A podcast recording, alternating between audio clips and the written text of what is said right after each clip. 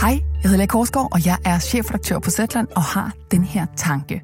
Hvis du kan lide 30 Years helt formidable fortællinger, så tror jeg også, at Zetland er noget for dig. Fordi Zetland er en anderledes avis, du kan lytte til. Vi giver dybde og perspektiv på tidens vigtigste historier, og så fortæller vi dem, så du virkelig har lyst til at lytte med. Du kan blive medlem lige nu for en 20 for de første to måneder, så hop ind på zetland.dk-30'er eller klik på linket i podcastbeskrivelsen. Så ses vi forhåbentlig i Zetland-appen. Hej, så længe.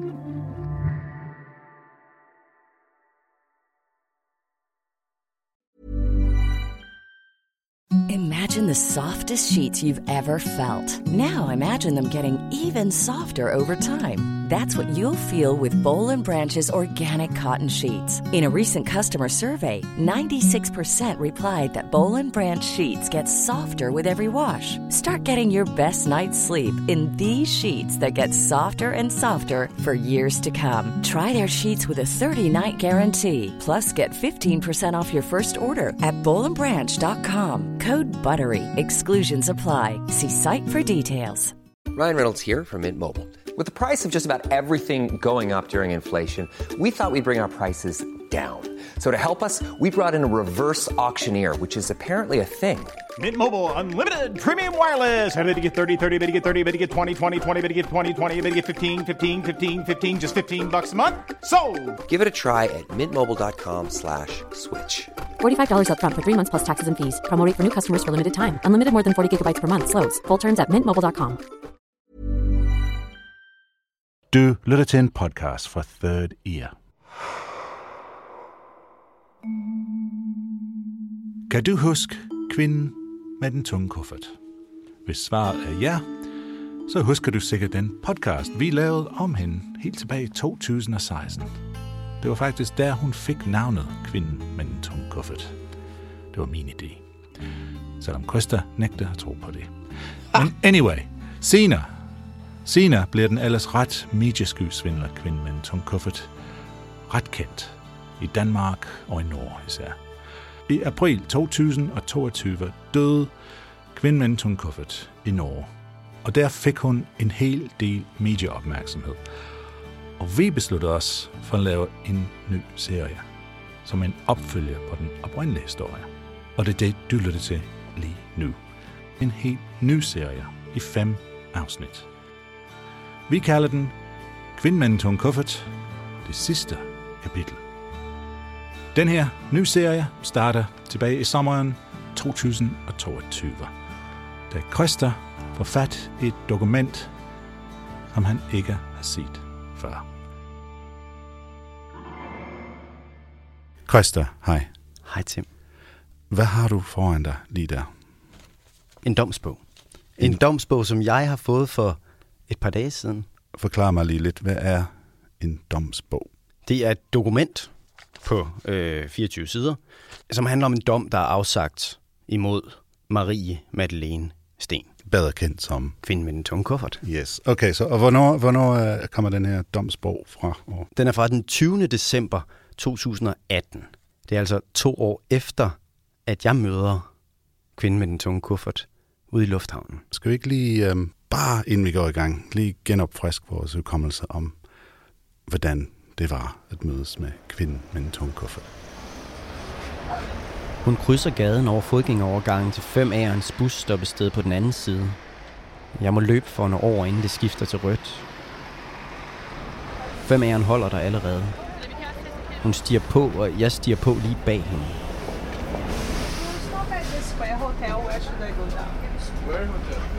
Der står en turist ved chaufføren og spørger om vej, og Marie Madeleine Larsen benytter chancen til at smutte bagom hende ind i bussen uden at betale.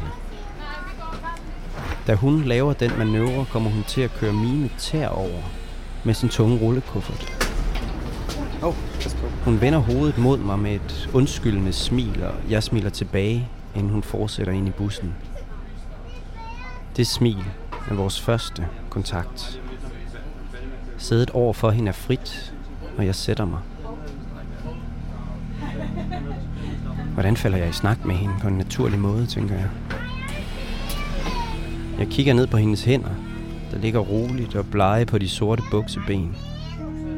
Richard havde ret. De hænder er enorme. Nej, du skal ikke ud, fordi vi skal ikke køre langt. Vi skal ikke køre langt.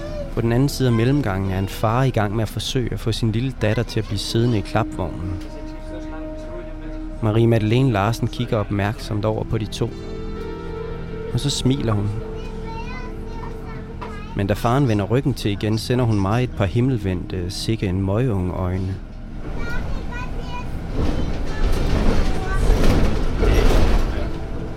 Det sker et par gange, når bussen kører over et bump, at mit knæ støder ind i hendes.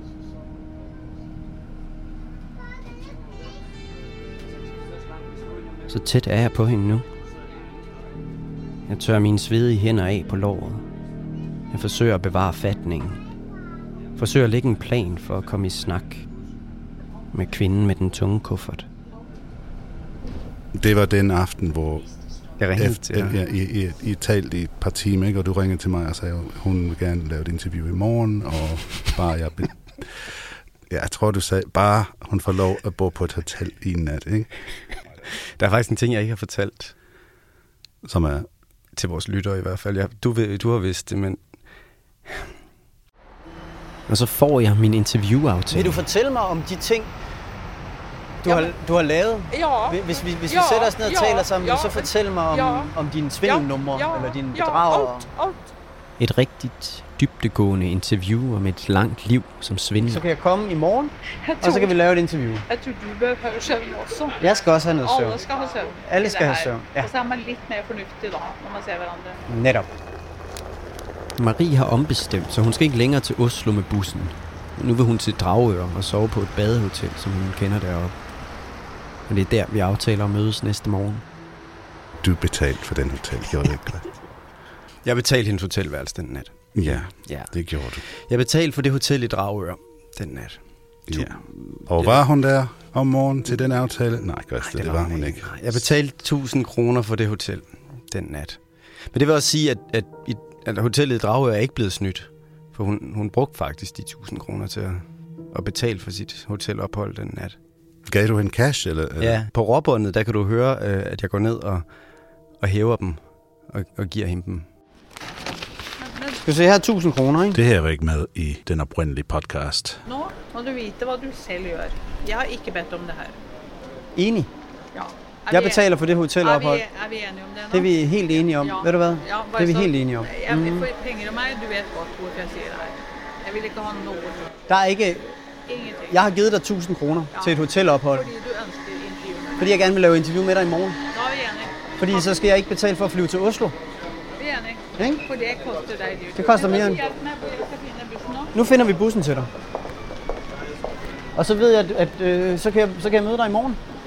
Øh, og så kan jeg øh, sove og komme med et frisk hoved, og så kan vi...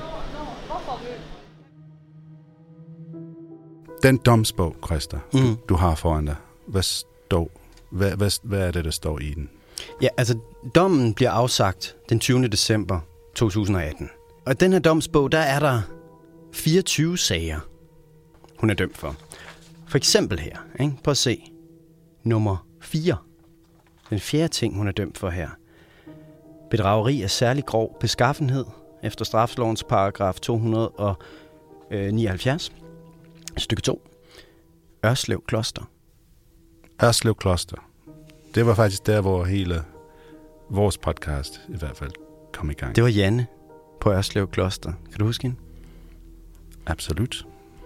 Hun hedder Maria Hansen, og hun ringer mig op en fredag formiddag, hvor jeg er sådan lidt ved siden af mig selv, fordi, øh, som jeg siger til hende i telefonen, jamen øh, undskyld, men jeg skal begrave en god ven her i eftermiddag, så jeg, jeg har det ikke lige så godt, men, øh, men hun er, ringer jo og er enormt sød, og vil meget gerne have 14 dages ophold her på stedet. Og hun er enormt medfølende og siger så også, at hun også selv øh, lige før juletid begravede øh, en, hendes aller, allerbedste ven. Øh, så hun ved lige præcis, hvad det er, jeg står i. Og Hun kommer som Maria Hansen, øh, altså falsk navn. Hun er øh, kræftsyg. Meget. Hun har lige været i behandling. Hun skal have et sted at slappe af. Janne, som står for Ørslev Kloster, skal virkelig passe godt på hende. Mens hun er der, begynder der at ske nogle ting på klosteret. Der forsvinder nogle penge fra en, øh, en vinkasse. Der mangler et rugbrød. Der mangler en ost. Så sidder hun inde på kontoret og printer mærkelige billeder ud, som hun afleverer til Janne af sådan kraftsygdom på operationer og den slags. Og halvvejs ind i det her ophold, så begynder hun jo at fortælle Janne om de her mange penge, hun har. Og hun vil rigtig gerne forære nogle penge. Nogle 100.000 til Ørslev Kloster, fordi at de gør sådan et flot stykke arbejde, fordi hun så godt kan lide Janne og den slags. Men samtidig så brokker hun sig over, hvor, hvor forfærdelig øh, hun har det og hvor meget det larmer om natten og alt det her. Ikke? Hun bliver faktisk til sidst tvunget til at forlade stedet, ikke? fordi hun kan simpelthen ikke holde det ud med Hun kan ikke finde ro. Hun ja. kan simpelthen ikke finde ro. Og det skriver hendes, hendes, øh, hendes søn jo også. Øh, Når hun får, hun, Jana får en, en tekst eller en e-mail fra... Fra sønnen, der fortæller, at, at mor kan ikke finde ro på Ørslev Kloster. Det er så synd for hende, og nu må hun, nu må hun væk. Altså hun stikker simpelthen, altså hun må væk fra det her. Det hun i virkeligheden foretager sig, i den her periode, efter hun forlader klosteret, det er, at hun ringer til Skive Folkeblad og prøver at placere en rigtig grim historie om Janne. Om hvor meget det råder på klosteret, hvor meget det hele sejler, økonomien er fuldstændig, øh, fuldstændig fucked, og, og Janne opfører sig øh, grimt. Det hele brænder, når hun forsvinder. Ikke? Alting står i flammer, og forholdet imellem mennesker er øh, der, skal, der er meget, der skal ryddes op i. Så alt det, hun lavede på Ørslev Kloster, og alt det, hun er dømt for, er egentlig 4.000 og 81, 4.071 kroner og 40 øre. Alt det der for 4.000 og 71 kroner og 40 øre. Og det er jo det, der er så vildt.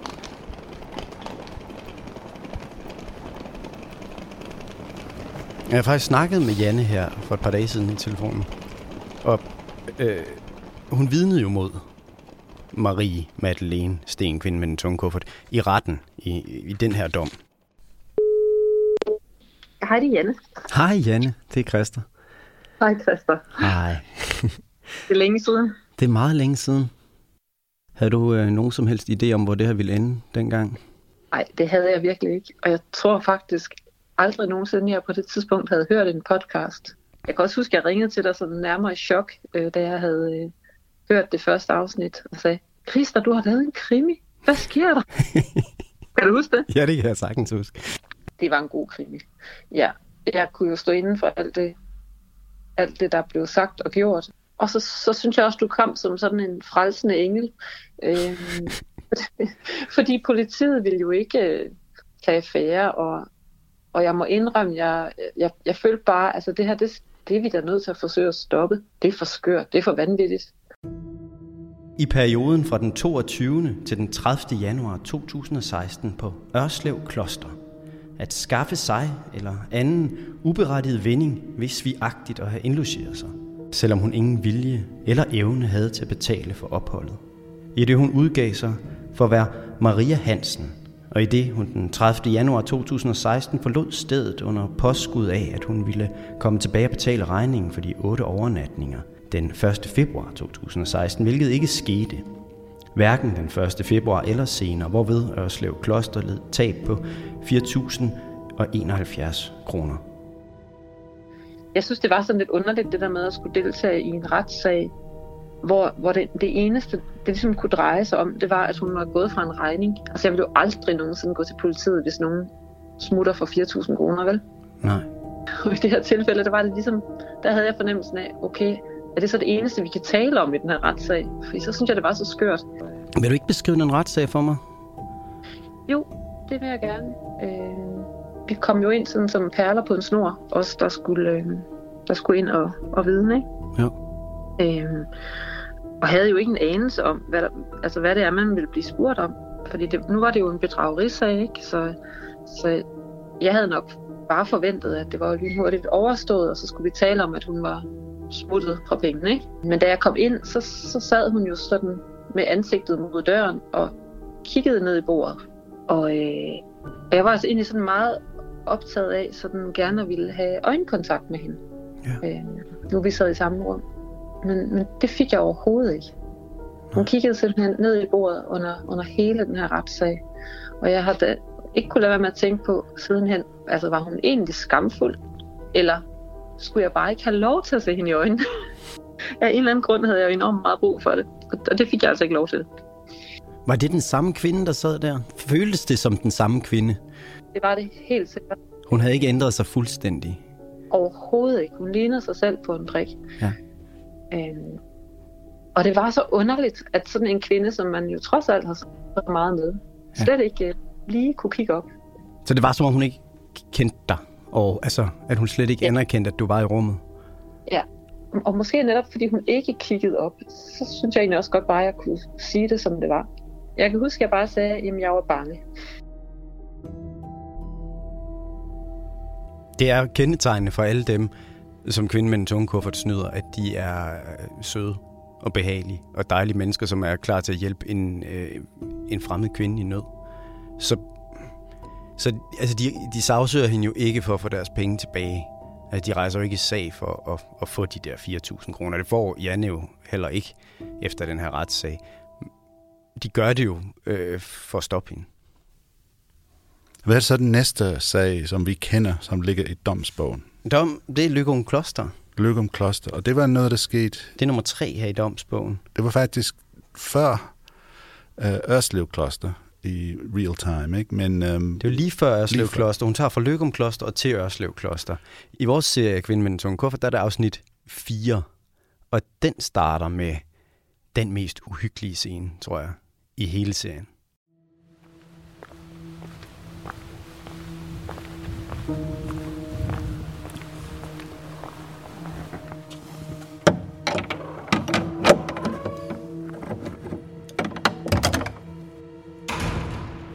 Det er tidlig om morgenen. Det er jeg vel hen ved klokken halv syv, som, hvor jeg normalt møder. Det er mørkt og stille, da kirketjeneren Birgit låser sig ind. Hun er den første på arbejde som sædvanlig, og i dag skal hun have pudset bladguldet ved knæfaldet forrest i kirken. Hvor jeg starter med at puste jo. Hun sidder på knæ med pussekluden og spanden under den 3 meter høje Kristusfigur i messing på korset. Hun har ikke siddet der ret længe, før hun får den der fornemmelse af, at der er nogen, der kigger på hende.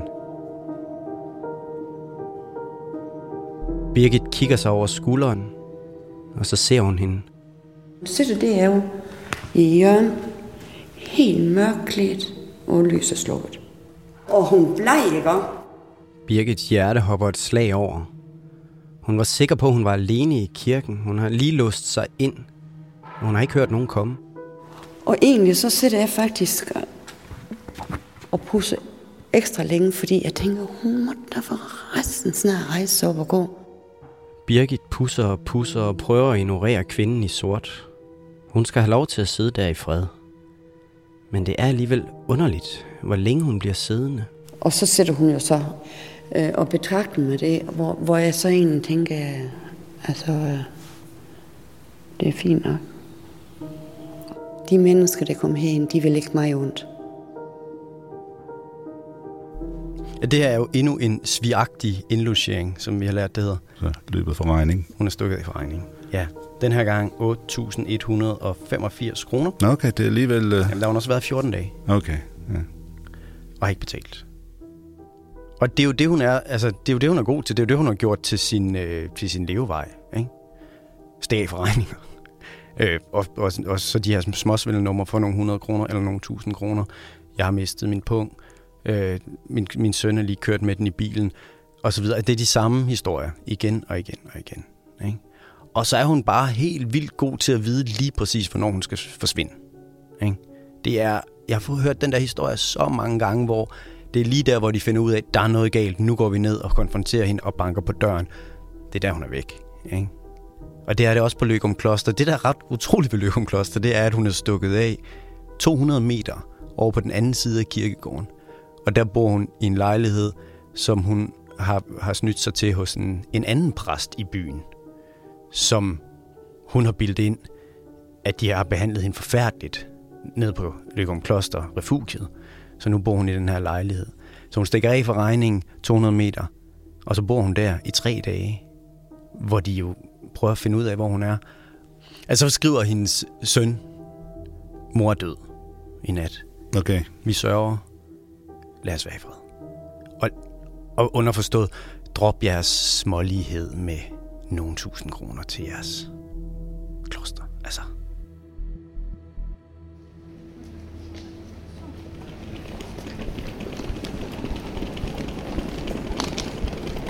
Og jeg kan se faktisk, at den tredje sag her Nemlig. i bogen handler om præsten, øh, hvad hedder han? Richard? Ja, han er kirketjener. Nå, kirketjene, ja. Ja, fordi prøv at se, han er nummer 12. I sag nummer 12. Sag nummer 12 af bedrageri og særlig grov beskaffenhed, den handler om Emdrup Kirke i september 2016. Velkommen til Emdrup Kirke. De har nu følgende valgmuligheder. Tast 1 for præsten, tast 2 for sovnemedhjælperen, tast 3 for kirketjeneren, tast 4. Det er ham.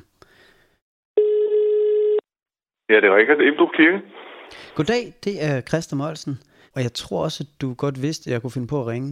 Det er, fordi jeg har talt med vores presse, så han... Øh, Du, ja. du, har, du har mødt Maria Madeleine Larsen. uha, vi har siddet og snakket i timer i går, du. Wow. I går? Ja. Jeg har jo været på sporet af hende i månedsvis. Jamen, hun er lige i nabolaget, du. Og her er den der mega, den anden flotte formulering, som jeg elsker i de her domsbøger. Den, den hedder, at hun for at skaffe sig selv en uberettiget vinding har fremkaldt eller bestyrket en vildfarelse. Jeg kan se det igen. En uberettet hvad? For at skaffe sig selv en uberettiget vinding, En uberettet vinding. ja, Cash. har hun, lidt penge. ja, har ja. hun fremkaldt eller bestyrket en vildfarelse hos kirketjeneren Richard. Fremkaldt eller Eller bestyrket. bestyrket. En vid- vildfarelse. En, så hun er løjet overfor. Hun er lov for Richard for få 500 kroner, men det, jeg synes bare, det er så flot. Og de det, og det er i kun domsbogen. 500 kroner, den der sag handler om. Ja, det er 500 kroner. Det er meget, meget lidt. Ja, og igen er det jo ikke derfor, Richard regner jo ikke engang med at få sine penge tilbage, og det er jo ikke derfor, han melder hende. Richard melder hende jo, fordi at han har snakket med mig, og fordi han ved, at det her er noget, hun har gjort altid, og det er noget, hun har gjort ved rigtig mange mennesker for nyligt, lige omkring Richard, så han vil stoppe hende. Ligesom alle de andre, der er i den her domsbog, de vil, de vil have, hun skal holde op. Så det er derfor, de gør det. Her er der et eller andet, som godt kunne øh, Men hvis jeg sidder på hende, så skal jeg da gerne lige øh, prøve at Og det er godt, du lige undersøger den her sag. Det synes jeg, der er ved at undersøge helt sikkert. Så jeg skal nok melde tilbage, hvis du kommer. Så skal du lige sørge for, at jeg får... Så ringer jeg jo par flux. Øh, øh, Det minder mig lidt om ham der pastor emeritus, du mødte op ved Mikkels Bakker, tror jeg det var, mm-hmm. som sagde til dig, at du skal bare tilgive hende. Ja. Og rigtig mange gange. Øh, Ja, han satte jo det der regnestykke op. Kan du ikke huske det? Jeg ved ikke, hvad man skal sige til det. Altså, det, det, det må jeg altså ærligt indrømme. Slip den. Drop den historie, siger pastoren til mig. Hun er ikke noget særligt. Ja, tilgive dem, de ved ikke, hvad de gør. Tilgiv hende. Glem hende. Tag hjem og lad hende være i fred, siger pastoren til mig. Måske har han en pointe. Altså, det primære udtryk i kristendom, det er jo tilgivelse. Sådan er det. Mm. Altså, det, mere, mere synes jeg ikke. Altså hun skal tilgives hver gang. nej, nej. Jo, altså, Det skal hun. det står, der, det står der jo i Bibelen. Ja. Ikke, Så på, på ikke, Ørslev, ikke, ikke, først på Ørslev ikke syv, så- syv gange. Ikke syv gange. Nej, men 7 gange 70 20 gange skal man. Og det er jo trods alt øh, noget, det står der jo i Bibelen. Og, og, og det, så det, er, det er pæn kristendom. Altså, Men 7 gange 70? Ja, Er det sat sådan op? ja. Altså, det, er- det siger Jesus jo. Du skal tilgive 7 gange 70 gange? Ja, og underforstået i unødvendighed. Uh, ikke? Det ligger der jo i, når du først kommer op på så mange gange. Så. Men 7 gange 70 giver ikke en uendelighed. Det giver 490. Hvis vi læser Bibelen tekstnært, så siger Jesus, at vi skal tilgive 490 gange. Og så bliver det her et spørgsmål om omfang og antal. Så bliver spørgsmålet, har kvinden med den tunge kuffert haft brug for tilgivelse mere eller mindre end 490 gange? Det vil jeg gerne finde ud af.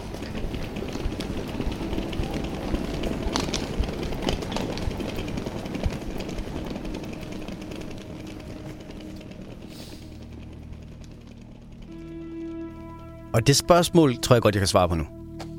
Mere eller mindre end 490 gange. Og jeg tror, det er mere. jeg tror, Men du, langt, du har langt, kun langt mere. 24, I mean, du har, det er kun 24 ting i den her domsbog. Ja, men det er 24 ting i løbet af to år i Danmark. Det er i 16, det er fra, fra midt i 16 til, til midt i 18.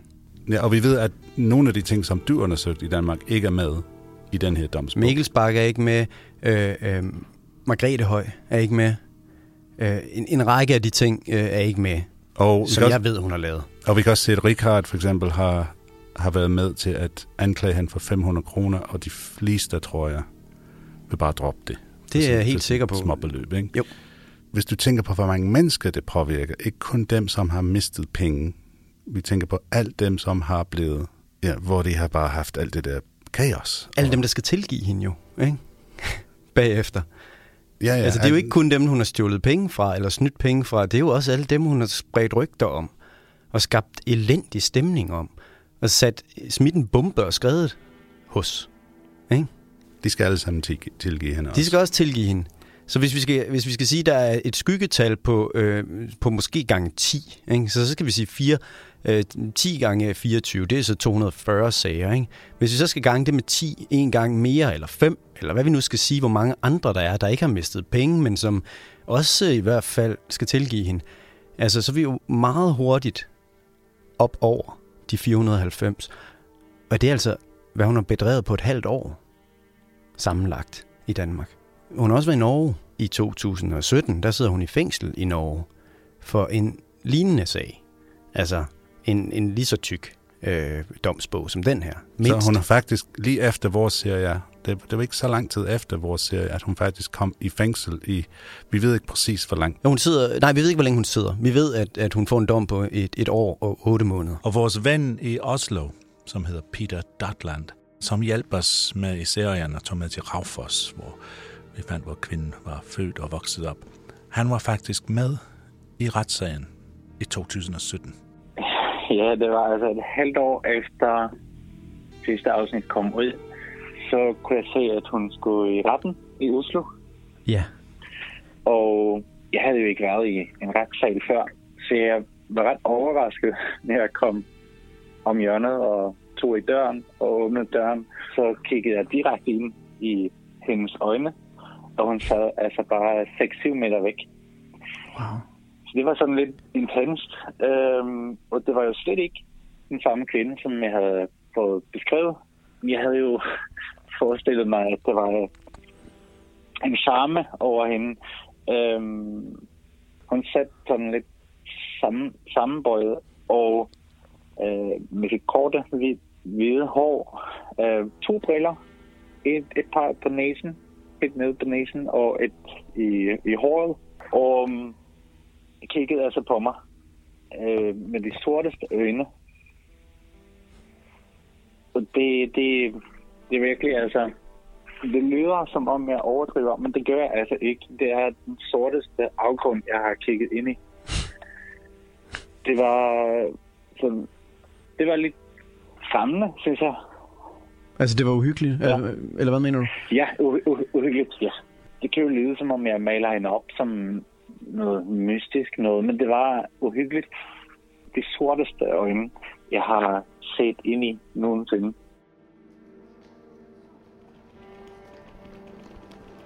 Hun har påvirket måske tusindvis af menneskers liv. Flere tusind mennesker. Mange tusind menneskers liv. Det er jeg helt overbevist om. Og vi har jo hørt fra en hel del af dem, efter vi begy- altså, mens, mens den her serie kørte, og efter også. Ikke? Der er rigtig mange, der har skrevet på Facebook, eller øh, e-mail, eller ringet til mig, altså, som har mødt hende. Jamen altså, jeg, jeg hører jo først og fremmest, at det er en norsk kvinde, der hedder Maria, og at hun øh, har fået kemo. Det fortæller hun også mig, at hun har fået det ude på Rigshospitalet. En høj, bred skulder med kort hår og læbestift. Og så tænker jeg bare, shit mand, det er hende. Tillid er godt, men fra nu af skal mine gæster betale ved ankomst. Skriver Annette her. Specielt når man har mødt kvinden med den tunge kuffert. Hun boede i vores ferielejlighed uden for Holbæk en nat i juni 2016. Og forsvandt selvfølgelig fra regningen og tog nøglen med. det er nok Og der er flere af den slags, ikke? Der er masser. Altså, øh, det her er jo juni 16. Øh, så er der øh, Inger her. Næh, hvor er det sjovt at høre. Vi har haft besøg af hende i påsken 2016 på vores bed and breakfast nær Varde. Også hvor hun stikker af fra regningen. Og så er det den her, som faktisk det er min favorit, den her. Den er fra Laura. Da kvinden bliver beskrevet, føler jeg, at jeg genkender hende. Jeg spoler tilbage til der, hvor navnet bliver nævnt. Maria Hansen. Nå, pju, huha. Så kender jeg hende ikke alligevel. Og dog kan jeg genkende så mange af de ting, der sker i første afsnit. Jeg arbejder på et lille hotel på Østerbro og havde i midten af juni besøg af en norsk velklædt, veltalende, dragende og retroperspektivt set dybt manipulerende kvinde. Men det var ikke jeres norske, velklædte, veltalende, dragende, manipulerende kvinde. For hende her, hun hed Maria Christoffersen. Kan du navn? Mm-hmm. Men jeres Maria var kraftsyg og lå for døden, og min Maria har kraft og skulle snart igennem en svær operation. Maria havde en søn, der hjalp med hendes investeringer, og min Maria havde en søn, der gav hende gode råd til at klage over larm fra naboerne. For Maria hørte larm om natten, og jeres Maria hørte larm om natten. Maria spillede Karin og de andre ansatte ud mod hinanden, og min Maria sladrede om de andre gæster og de ansatte på hotellet. Maria klagede i lokalavisen, og min Maria klagede over min søde kollega, som hun ikke kunne være på hotellet samtidig med. Maria havde en meget tung kuffert. Da, afsnit... da afsnittet var slut, kunne jeg ikke dy mig længere, så jeg googlede Maria Kristoffersen norsk, og jeg fik et chok. Øhm, men så, så tager jeg lige min telefon, og så googler jeg bare. Jeg havde bare lige brug for, før jeg kunne sove. Og så kommer der billeder op, som jeg kan genkende.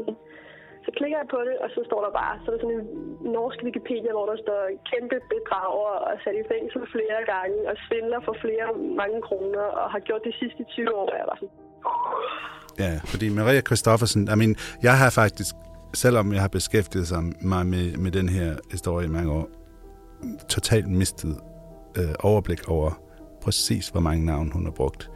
Men jeg har hørt Maria Christoffersen, Maria Hansen, Maria Sten, Maria Madeleine, Maria Magdalene, Mia, Mia. Hansen, Mia Larsen, Gertrud har hun heddet. Gertrud, og hun er faktisk født... Inger. Inger. Inger Marie Nærby. Du hvem jeg er? Ja. Og hvem er jeg? Marie Madeleine Larsen. Jaha. Hvorfor vet Jeg- du? Vet du Fordi jeg kunne genkende dig. Øh, fordi jeg har interesseret mig meget for det, du laver. Hvem er du?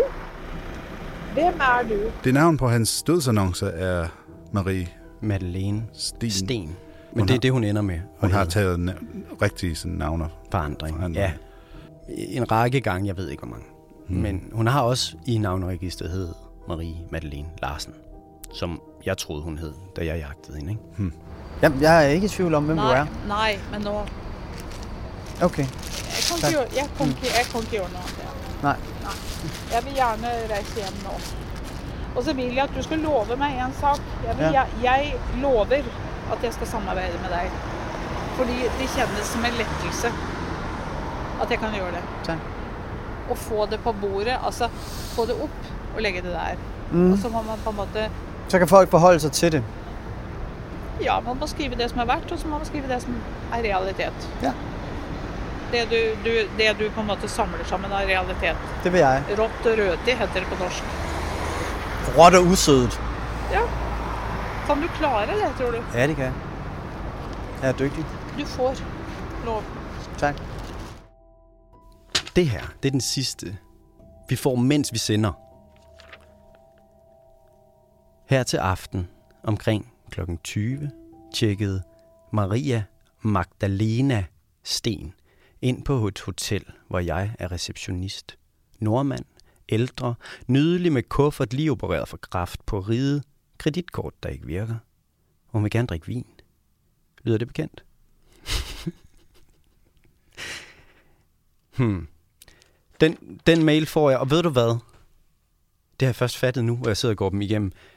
Den der Facebook-besked, det er fra hotellet i Dragør som jeg har betalt for. det, er det er den. Men hans kreditkort virker ikke. Nej. Er det den? Ja, det er den. Vi ses i morgen klokken 9. Vær der klokken 9 da. Vær så snill. Jeg Ja. sitter der nede i resepsjonen og venter på deg. Klokken 9. Ja, takk for at, jeg, at du tok tak i meg. Det her er godt. Det er godt vondt, men det er godt også. Tak skal du have. Ja, jeg stiller opp helt på deg nå. Det her det, gjør, det er klart. Nå skal vi se. Si hvor jeg skal, da. Vi, ta deg hjem og sov. Ja, tag hjem og sov. jeg- Ikke? Sov godt. Ja, tak. Vi ses morgen. Den domsbog, du har der. Hej. Mm. 24 sager, ikke? Ja. Den er jo ret interessant i den sidste sæt. Ja. Fordi at de, før- den første halvdel af sagerne, de handler om, hvad der sker i 2016 i Danmark. Det er der, jeg er på sporet af hende. Og det er der, hvor øh, hun er på Ørslev Kloster og øh, Løgum Kloster. Alt det der, ikke? Der er også en hel række af sager fra 2018 i Danmark. Og der kan jeg se, at hun kommer til Hirtshals, sikkert med færgen. Og så svindler hun et par stykker i Hirtshals. Der er en her den 28. maj 2018. Ikke? Hun er på en bed and breakfast i Hirtshals, hvor hun igen havde glemt sin pung i sin søns bil, stakkels dame. Og hun låner 1000 kroner. Så hun i Aalborg en uge efter, så vi i juni 2018, hvor hun på Vor Frue Plads snyder en dame til at give hende 800 kroner. Og så kommer hun til Herlev. Jeg er taxachauffør. Jeg havde holdt et stykke tid og ventet inden foran Herlev Hospital. Og så kom hun ud og havde sin store kuffert med, og så lidt betynget ud. Og vi faldt i snak, som man jo gør. Og, øh, og så forklarede hun, at hun lige havde fået konstateret kræft. Det havde bredt sig, der var med til staser i ryggen, og hun var selv sygeplejerske, så hun vidste jo godt, hvad det gik ud på, eller hvad det var for noget. Og hun var på alder med min mor, da hun døde af kræft. Så altså, jeg kunne sagtens leve mig ind i, hvad hun oplevede, og, og hvordan hun havde det. Og, og det, øh, det var en, en glimrende appel til min medfølelse. Og, og hun skulle egentlig ikke så langt øh, fra Hallev Hospital til Hallev Bodega, som ligger øh, få 100 meter derfra. Der skulle hun bare lige op og have noget at styrke sig på. Øh, og og undervejs, så går det op for hende, at, øh, at hun ikke har noget øh, dankort med, øh, fordi hun har lige fået en sms fra sine sønner, der er brandmænd og øh, hjemmehørende i Norge. Og, og de har lånt hendes bil, og så siger de, mor, ved du hvad? Prøv at gætte, hvad vi fandt i handelskerummet. Og ja, hendes på med hendes dankort og det hele, og det var jo ej. Men hun skulle til Køge, og, og derfor skulle hun bruge nogle penge til en billet, og så gav jeg hende 200 kroner. Og et eller andet sted, øh, det pussy er, jeg passede på hendes taske, hun kom tilbage med sin kulturbog, hun satte sig, og, og hun sad der i solen og missede lidt med øjnene, tog solbriller på. Og så har jeg sådan en underlig fornemmelse, og kigger i bagspejlet, og, og jeg ved egentlig ikke hvorfor, men så kigger hun på mig med et virkelig fjollet, dæmonisk smil hen over solbrillen med nogle, nogle meget klare øjne og en meget stor glad mund. Jeg tænkte, det var mærkeligt fordi det var rettet mod mig. Altså ikke, det var ikke sammen med mig. Det, altså, det var, du kan grine af nogen, øh, eller smile til nogen. Altså, øh, så præpositionsmæssigt, der var det ikke på min side. Eller, der var det i hendes vægtskål. Men, Var det et, sejrs, var det et sejrsmil, det, det du så Jamen, det der? kunne det godt være. Det kunne det sagtens være. Øh, lige præcis. Altså, hun, hun er, er sikkert glad for, at det lykkedes at, at tage fusen på ham der, den runde øh, og ellers venlige øh, naive fyr i taxaen. ikke? Og der er sådan en helt ny type af, af svindelnummer i Herlev, faktisk. Nogle typer svindel, som vi aldrig har hørt om før. Faktisk et helt gren af hendes virker, som som jeg ikke kendt til. Som du ikke kendt til at forklare et par ting, som for eksempel en ting, som jeg altid synes var interessant, hvorfor hun altid var så velklippet med så fint frisør. Hun havde, som mange folk kommenterer. Og Ja. det er fordi, hun har en ting med... Med frisører. Med frisør. Ja. Hun svindler frisører. Det er ligesom hun går efter præster øh, og kirkens folk i øh, Kvinden med den tunge kuffert i hele serien, ikke? Så er der også en hel gren af hendes svindelnummer, der går efter frisører. Og der er også bedemænd. En En hel gren af svindelnummer, der drejer sig rundt om bedemænd. Og det er faktisk en sag med en bedemand, som egentlig fælder kvinden med en tung kuffert i Danmark i 2018. Ja, det er der, det hele ramler. I Herlev 2018 om sommeren.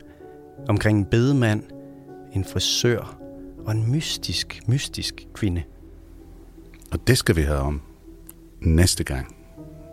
En anden del af Kvinden med en tung kuffert. Det sidste kapitel.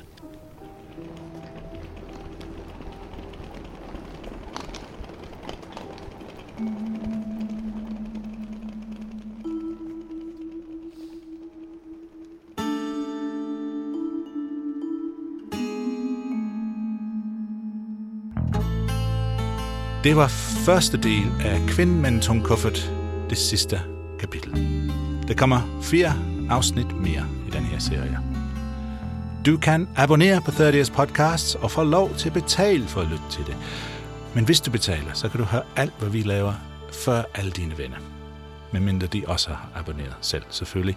Men du slipper også for at høre reklamer og afbrydelser i programmerne. Og du kommer også til at høre nogle ting, som dem, du lytter gratis, aldrig kommer til at høre. Du kan finde ud af, hvordan på www.30.dk. Hvis du allerede er abonnent, så tusind tak til dig. Uden dig, ingen podcasts. Dette afsnit var skrevet af Christa Molsen og sat sammen af Christa og mig. Jeg hedder Tim Hinman. Det var også mig, der havde lavet musikken til Kvinden Tom Kuffert. Det her program er også lavet med stor hjælp fra Lars Christian Overland, Frederik Nilbog og Anna Tavlov her på 30's redaktion. Husk nu, hvis du kan lide, hvad du har hørt her, så send det bare endelig videre.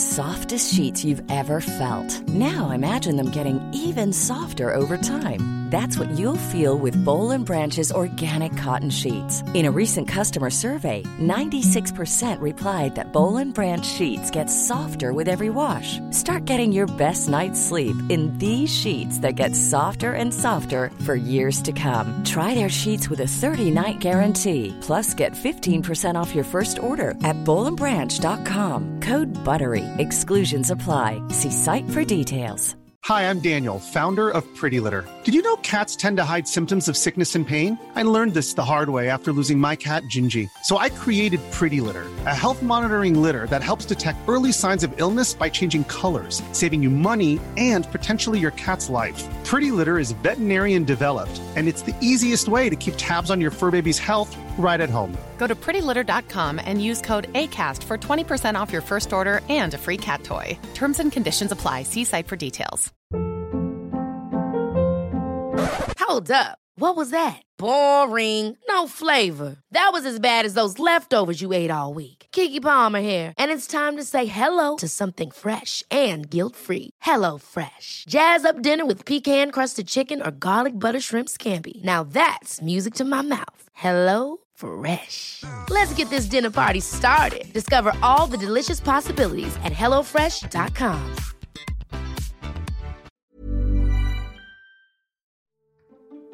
Hej, jeg hedder Lea Korsgaard, og jeg er chefredaktør på Zetland og har den her tanke. Hvis du kan lide 30 Years helt formidable fortællinger, så tror jeg også, at Zetland er noget for dig. Fordi Zetland er en anderledes avis, du kan lytte til. Vi giver dybde og perspektiv på tidens vigtigste historier, og så fortæller vi dem, så du virkelig har lyst til at lytte med. Du kan blive medlem lige nu for en 20 for de første to måneder, så hop ind på zland.dk-30'er eller klik på linket i podcastbeskrivelsen. Så ses vi forhåbentlig i Zetland-appen. Hej, så længe.